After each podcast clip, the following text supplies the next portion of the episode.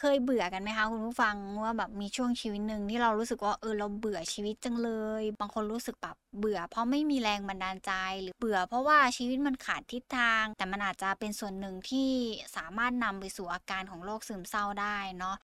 ออจิตนี่คือพื้นที่ปลอดภัยสำหรับคุณ ดาวน์โหลดได้แล้ววันนี้ ทั้ง iOS และ Android ดีค่ะคุณผู้ฟัง ยินดีต้อนรับเข้าสู่ออจิตพอดแคสต์วันนี้อยู่กับอีประชดาพรศรีวิไลนักจิตวิทยาคลินิกค่ะ เคยเบื่อกันไหมคะคุณผู้ฟังว่าแบบมีช่วงชีวิตหนึ่งที่เรารู้สึกว่าเออเราเบื่อชีวิตจังเลย เบื่อโลกจังเลย ไม่อยากจะทำอะไร มันเป็นความรู้สึกที่แตกต่างกันออกไปในแต่ละคนมาก ๆ เลยเนาะเช่นแบบ บางคนรู้สึกแบบเบื่อ เพราะไม่มีแรงบันดาลใจ หรือว่าบางคนก็อาจจะ เบื่อ เพราะว่าชีวิตมันขาดทิศทาง ขาดความพอใจในชีวิตที่มันเกิดขึ้นณตอนนี้ ความเบื่อที่มันเกิดขึ้นเนี่ยบางทีมันอาจจะไม่จำเป็นต้องเป็นโรคซึมเศร้าเสมอไป แต่มันอาจจะเป็นส่วนหนึ่งที่สามารถนำไปสู่อาการของโรคซึมเศร้าได้เนาะจริง ๆ คุณผู้ฟังจำเป็นจะต้องแบบ เข้าใจแล้วก็ไม่เสแสร้งกับตัวเองก่อนว่าตัวเองกำลังมีความสุข โดยอาจเพียงแค่แบบเรารับรู้ก่อนว่า เออเรากำลังเบื่อมากๆนะ เบื่อจนเราไม่มีความสุข มันเบื่อจนแบบเราไม่สามารถตื่นเต้นกับอะไรได้เลย เพื่อที่ตัวเราเองจะได้เป็นจุดเริ่มต้นในการค้นหาแล้วก็ดูแลตัวเองในขั้นต่อไป เราในชีวิตปัจจุบันเนี่ยมันเจออะไรที่มันแบบยุ่งยากมากๆ แล้วก็เหมือนเรากำลังเผชิญอยู่กับอะไรก็ตามที่มันไม่มีจุดสิ้นสุด ทุกวันทุกคืนที่มันผ่านไปมันเหมือนแบบ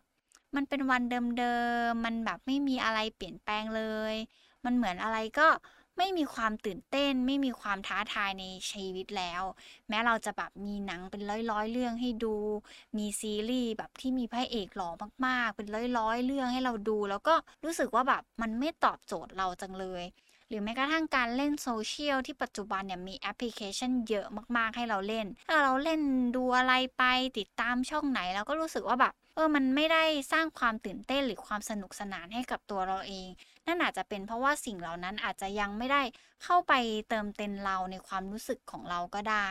หลายคนอาจจะมีการแบบเออลองเข้าไปปรึกษากับผู้เชี่ยวชาญดูบ้างแล้ว ว่าแบบไอ้ความเบื่อที่มันเกิดขึ้น แล้วเรามองเห็นว่ามันเป็นปัญหาเนี่ย ตัวเราเองเนี่ยจะทำยังไงกับตัวเองได้บ้าง แต่สิ่งหนึ่งเลยก็คือ แม้ผู้เชี่ยวชาญจะพาเราเข้าไปสำรวจตัวเราเองจนทำให้เราสามารถแบบเออเข้าใจได้แล้วว่ามันเกิดจากอะไร แต่มันก็ไม่แปลกนะคะ คุณผู้ฟังที่ความรู้สึกเบื่อแบบนั้นอะมันยังเกิดขึ้นอยู่ เพราะจริง ๆ ความเบื่อมันเป็นเรื่องธรรมดามาก ๆ ที่มนุษย์ของเราจะต้องเกิดขึ้น เพราะความเบื่อเนี่ยมันเกิดขึ้นจากสภาวะอารมณ์ ซึ่งซึ่งมนุษย์ทุกคนจะต้องมี แต่ว่าหากมองให้มันเป็นประโยชน์นะคุณผู้ฟังความเบื่อนั้นมันอาจจะทำให้เราได้กลับมาสังเกตบางสิ่งบางอย่างที่อยู่ในจิตใจ ได้กลับมาสำรวจตัวเอง ยกเว้นแต่ว่าความเบื่อที่มันเกิดขึ้นเหล่านั้นเนี่ย มันไม่มีท่าทีที่มันจะลดน้อยลงเลย มันจะแบบ เริ่มยิ่งทำให้เรายิ่งเบื่อมากขึ้น หมดหวังในการใช้ชีวิตมากขึ้น หมดความสุข หมดความรู้สึกสนุกสนานตื่นเต้นกับการใช้ชีวิตมากยิ่งขึ้น ถ้ามีสิ่งเหล่านี้แล้วเนี่ยเราควรที่จะเริ่มกลับมาดูแลตัวเองอย่างจริงจัง แล้วก็มาดูแลจิตใจจากสภาวะเหล่านั้นของตัวเราเอง เพื่อหาสาเหตุก่อนว่า เฮ้ยจริง ๆ แล้วเนี่ยมันมีท่าทีที่มันจะเพิ่มขึ้นมากกว่านี้ หรือมันมีท่าทีที่มันจะลดลงบ้างหรือเปล่า การกลับมาสำรวจตัวเอง มันอาจจะเป็นวิธีการหนึ่งที่ทำให้ตัวเราเองสามารถเข้าใจได้ว่า เพราะอะไรตัวเราเองถึงรู้สึกเบื่อ เรื่องที่สำคัญในการออกจากความรู้สึกเบื่อของชีวิตของตัวเอง หรือว่าความรู้สึกเบื่อต่อสิ่งรอบๆตัว เบื่อกับกิจกรรม ทรัพยากรบางอย่างที่มันอยู่ในตัวเอง รู้สึกว่ามันไม่มีพลังงานในการที่จะลงมือทำอะไรเลยเนี่ย หรือบางคนแบบ ก็ยังชอบการเล่นเกมนะ แล้วก็ทนเล่นไป อย่างไม่ได้มีความรู้สึกสนใจมัน แต่กลับรู้สึกว่า ก็ต้องเล่นตามหน้าที่ที่แบบเรารู้สึกว่าเออมันตื่นมา มันไม่มีอะไรทำก็แค่เล่นเกมไป ต้องทำความเข้าใจแบบนี้ก่อนนะคะว่า จริง ๆ ความรู้สึกเบื่อชีวิต เบื่อโลก ไม่อยากทำอะไร มันมีลักษณะเป็นยังไงบ้าง ต้องบอกแบบนี้ก่อนว่าความรู้สึกเบื่อแล้วเนี่ยมันค่อนข้างแตกต่างกันออกไปในแต่ละคน ซึ่งความเบื่อของแต่ละคนก็จะเกิดขึ้นในรูปแบบต่างๆ ตามประสบการณ์ของตัวเขาเอง ตามสิ่งที่อยู่รอบๆตัวเขาณปัจจุบันตอนนั้น แต่ความเบื่อกับบางคนก็อาจจะเกิดมาในระยะเวลาสั้น ๆ แต่กับบางคนเนี่ยโอ้โหอยู่ยาวนานมากๆเลย ไม่สามารถที่จะดึงความรู้สึก มีความสุขหรือความตื่นเต้นตรงนั้นกลับมาได้ หลังจากที่เราได้รับการแบบพักผ่อนการไปเที่ยวเต็มที่แล้วเนี่ย กับบางคนก็ยังไม่หายไป แต่กับบางคนแค่ได้ออกไปนอกบ้านนิดหน่อยความเบื่อก็กลับมา มาทำให้เราเริ่มมีความสุขได้แล้ว ความเบื่อเหล่านั้นจะเบาบางลงได้มากแล้วอะไรอย่างเงี้ยคือกับคนที่ไม่หายไปมันอาจจะมาในลักษณะของการที่ เบื่อจนไม่อยากทำอะไร เบื่อจนแบบ ไม่มีแรงบันดาลใจ เหมือนไม่มีแรงจูงใจที่จะทำอะไรแล้ว หรือกับบางคนรู้สึกว่าชีวิตไม่มีทิศทางไม่เหมือนแบบเราอยู่ในสังคมแบบเลื่อนลอย ล่องลอยไปมาก ๆ มีหน้าที่ให้ทำอะไรบางอย่าง ให้จบสิ้นแล้วก็หมดวันไปนอนหลับตื่นขึ้นมา พื่อทำตามกิจกรรมที่มันควรจะทำหรือบางคนอาจจะรู้สึกว่าไม่ตื่นเต้นกับอะไรแล้ว เหมือนแบบชีวิตมันหมดความหมายไปแล้ว กับบางคนอาจจะรู้สึกว่า มีอะไรเปลี่ยนแปลงมากมายเลยในชีวิต แต่ก็รู้สึกว่าไม่ได้เปลี่ยนอะไรเลย มันกลายเป็นความรู้สึกเบื่อจนแบบ เราเนี่ยไม่เห็นแม้กระทั่งความหมายของการจะมีชีวิตอยู่ บางคนเกิดเป็นความขี้เกียจมากขึ้น จากการที่เป็นคนขยันขยันมากๆเลย แล้วก็มีเป้าหมายเต็มไปหมด แล้วก็พร้อมที่จะไปตามเป้าหมายแต่อยู่ๆก็แบบ เออ ว่างเปล่าจังเลย รู้สึกไม่อยากจะทำตามเป้าหมายจังเลย เป้านั้นมันเบาบางจังเลย ไม่มีแรงจูงใจที่จะไปถึงเป้าตรงนั้นจังเลย บางคนอาจจะเกิดเป็นความรู้สึกเบื่อตัวเอง หรือรู้สึกว่าสิ่งที่ตัวเองได้ทำลงไปมันแบบ เป็นอะไรที่มันแบบน่าเบื่อมากๆ ขาดความพอใจในชีวิตตัวเองณปัจจุบันบางคนรู้สึกว่าโหอยู่ในตำแหน่งงานที่สูงมากเลย แต่ทำไมชีวิตมันน่าเบื่อแบบนี้ มันไม่มีอะไรสนุกต่อการทำงาน การทำงานในครั้งเนี้ยมันรู้สึกไม่ท้าทายแล้ว อาการเหล่านี้มันอาจจะเป็นสิ่งหนึ่งที่ทำให้ตัวเราเองเห็นว่า อืมอืม ส่วนหนึ่งของความรู้สึกที่เรามีหรือความเป็นไปได้อื่น ๆ ที่มันอาจจะเกิดขึ้นณตอนเนี้ยประสบการณ์หรือความรู้สึกต่างๆ ที่มันมีจุดร่วม หรือมันมีอะไรที่มันชี้ชัดว่าแบบมันเกิดเป็นอาการเบื่อต่างๆ ได้ขนาดนั้นมันอาจจะเกิดจากว่า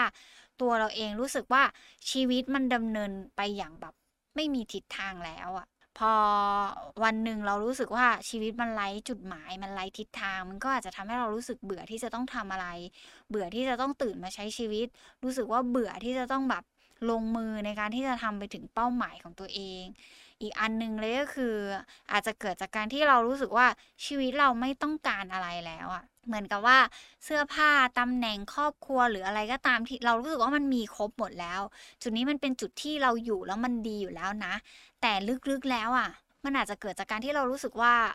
ข้างในมันยังต้องการบางอย่างอยู่ แต่มันไม่ใช่สิ่งที่เรามีอยู่ณตอนนี้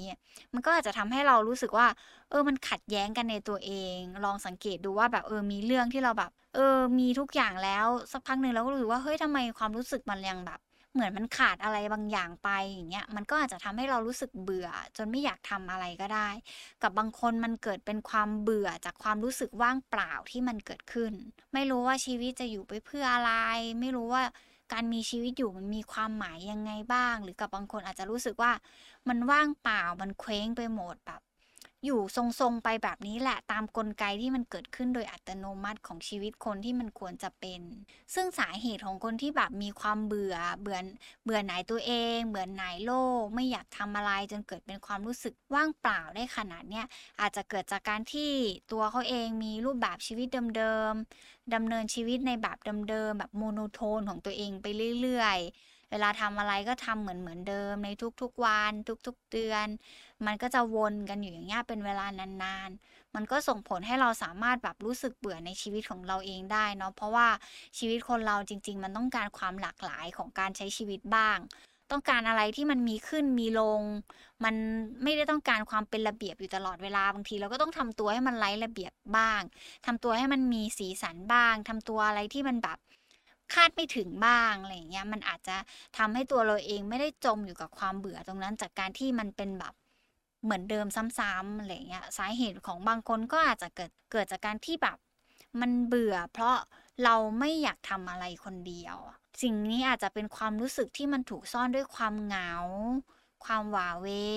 ความโดดเดี่ยว หรือความว่างเปล่าที่มันซ่อนอยู่ข้างในนั้นเราถ้าเราอยากรู้สึกว่า ความเบื่อชีวิต เพราะเราไม่อยากทำอะไรคนเดียว หรือว่าความรู้สึกเหล่านั้นที่มันซ่อนอยู่เนี่ย จริง ๆ เราสามารถแบบสำรวจตัวเองก่อนหน้านั้นได้นะว่าแบบเออช่วงที่เรามีความสุขเราเป็นยังไงบ้าง เราสนุกสนานกับอะไรได้บ้าง หรือตัวเราเองเนี่ยเวลาอยู่ในช่วงเวลาที่มีใครอยู่รอบข้างแล้วเรารู้สึกยังไงกับตัวเองบ้าง ถ้าช่วงเวลาเหล่านั้นโดยส่วนมาก มันเป็นแบบการที่เราต้องมีใครจริงๆอะมันอาจจะเป็นสัญญาณว่าความรู้สึกเบื่อ ในชีวิตที่มีอาจจะเป็นหนึ่งในอาการของคนที่แบบรู้สึกเหงา รู้สึกโดดเดี่ยว หรือต้องการใครสักคนเข้ามา support ในความรู้สึกตอนนั้นก็ได้ อีกสาเหตุหนึ่งเลยของความเบื่อของคนเราก็อาจจะเกิดจากการที่เรายังไม่ได้ทำอะไรในสิ่งที่เราอยากจะทำเหมือนแบบเวลาที่เราคิดว่าเราอยากจะทำอะไรบางอย่าง แต่มันไม่สามารถทำได้แล้วเรารู้สึกว่า ไม่มีอะไรไปเปลี่ยนแปลงตัวเองได้มากนัก จากความที่แบบมันทำไม่ได้ หลายคนอาจจะรู้สึกว่าอยากจะทำอะไรบางอย่าง ต้องการเปลี่ยนแปลงอะไรบางอย่าง มีความฝันหรือมีแรงบันดาลใจบางสิ่งบางอย่างเกิดขึ้นแล้วแต่ มันไม่ได้ทำเลย หรือว่ามันทำแล้วแต่มันไม่ได้เป็นอย่างที่เราหวังเลย เราก็อาจจะเกิดเป็นความเบื่อหน่ายตรงนั้นได้ อืมอีกอย่างหนึ่งที่มันเกิดขึ้นได้เลยก็คือบางคนเบื่อจากสภาวะหมดไฟในตัวเอง หรือเวลาที่เราไปทำงานแล้วเรารู้สึกว่ามันเบิร์นเอาท์มากๆ เราก็จะเกิดเป็นความเบื่อหน่ายต่อการทำงาน เราพบกับความเครียดในระดับที่มันสูงมากๆ มันก็จะทำให้ตัวเราเองเนี่ยเผชิญหน้ากับอารมณ์ที่มันแบบท่วมท้นตรงนั้นได้แบบไม่ดี เท่าที่ควรจะเป็น คนบางคนอาจจะมีประสบการณ์กับภาวะหมดไฟ บางอย่างจนทำให้แบบรู้สึกเบื่อหน่ายชีวิตจังเลย รู้สึกแบบบางที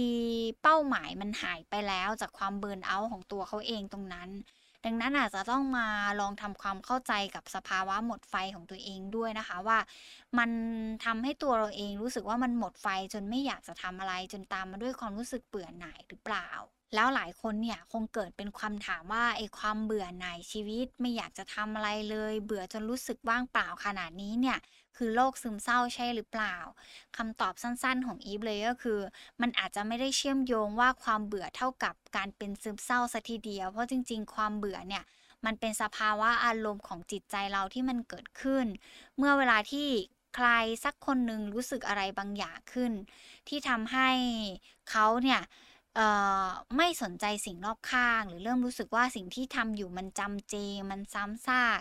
หรือบางคนอาจจะรู้สึกว่าช่วงเวลาหนึ่งมันดูแบบทื่อๆ ไม่น่าสนใจ ไม่ตื่นเต้น ไม่สนุกสนานกับอะไรแล้ว มันก็เลยเกิดเป็นความรู้สึกเบื่อ ดังนั้นมันเป็นธรรมดามากๆค่ะ คุณผู้ฟังอาจจะมีความรู้สึกเบื่อ หรือว่าอาการเบื่อที่มันเกิดขึ้นได้เนาะซึ่งมันอาจจะไม่ใช่อาการของโรคซึมเศร้า สะร้อยเปอร์เซ็นแต่มันแค่เป็นอาการบางอย่างที่เป็นตัวบ่งชี้ในเรื่องของโรคซึมเศร้าตรงนั้นในทางจิตวิทยาคลินิกเนาะแต่ความเบื่อในลักษณะเนี้ยมันอาจจะเป็นส่วนหนึ่งที่นำไปสู่อาการของโรคซึมเศร้าได้ ซึ่งโรคซึมเศร้าจะมีอาการที่มันรุนแรง มีผลกระทบที่รุนแรงมากกว่า หากเราทำให้แน่ใจว่าตัวเราเองเนี่ย เป็นโรคซึมเศร้าหรือเปล่า จากความเบื่อหน่าย ความรู้สึกว่าชีวิตหมดความหมาย เกิดจากความว่างเปล่าเนี่ย คุณผู้ฟังอาจจะลองทำแบบประเมินในแอปพลิเคชันของออจิตที่เกี่ยวข้องกับการประเมินโรคซึมเศร้าได้ และอย่าลืมมาแบ่งปันกันด้วยนะคะ แล้วหากทำแบบประเมินแล้วเนี่ยเรายังไม่น่าใจในตัวเอง แล้วเรารู้สึกว่าความรู้สึกเบื่อหน่ายตรงนี้เนี่ยมันมีแต่ทวีคูณเพิ่มมากขึ้น แล้วมันยิ่งเข้าไปกระทบในเรื่องของฟังก์ชันการใช้ชีวิตของตัวเราเอง อีฟก็ยังคงแนะนำให้คุณผู้ฟังเนี่ยไปพบกับนักจิตวิทยาคลินิก หรือพบกับผู้เชี่ยวชาญ เพื่อทำให้ตัวเราเองสามารถเข้าใจอารมณ์ และความรู้สึกเบื่อของตัวเราเองว่ามันมีปัญหามาจากจุดไหน เราจะได้ลงไปจัดการตรงนั้นให้มันเหมาะสมได้มากยิ่งขึ้นด้วย แล้วหากอาการการเบื่อที่มันเกิดขึ้นเนี่ย มันไม่มีท่าทีที่มันจะลดลงเลย แล้วก็เริ่มทำให้ชีวิตเรายิ่งแย่ลง แย่ลง แย่ลง อย่าเพิกเฉยกับมันนะคะ คุณผู้ฟัง เพราะเมื่อไหร่ก็ตามที่เราเริ่มรู้สึกกับตัวเองแล้วเรารู้ว่ามันคือปัญหา สิ่งที่เกิดขึ้น มันอาจจะไม่ได้อยู่ที่ความเบื่อแล้วล่ะค่ะ มันอาจจะอยู่ที่ปัญหาเนี่ย เราอาจจะไม่รู้ว่าเราจะต้องจัดการกับมันยังไง การนิ่งเฉย อาจจะเป็นการแก้ปัญหาวิธีหนึ่งแต่ปัญหาเหล่านั้นจะไม่จบลง อย่างคำที่อีฟมักจะได้ยินกับอาจารย์หลาย ๆ ท่านบอกค่ะว่าจริง ๆ ปัญหามันอาจจะไม่ใช่ปัญหา แต่วิธีการที่จะจัดการปัญหาเหล่านั้นต่างหากที่มันเป็นปัญหา วันนี้ขอบคุณมาก ๆ เลยนะคะ ที่รับฟังไว้เจอกันใหม่อีพีหน้า สวัสดีค่ะออจิตนี่คือพื้นที่ปลอดภัยสำหรับคุณ ดาวน์โหลดได้แล้ววันนี้ ทั้ง iOS และ Android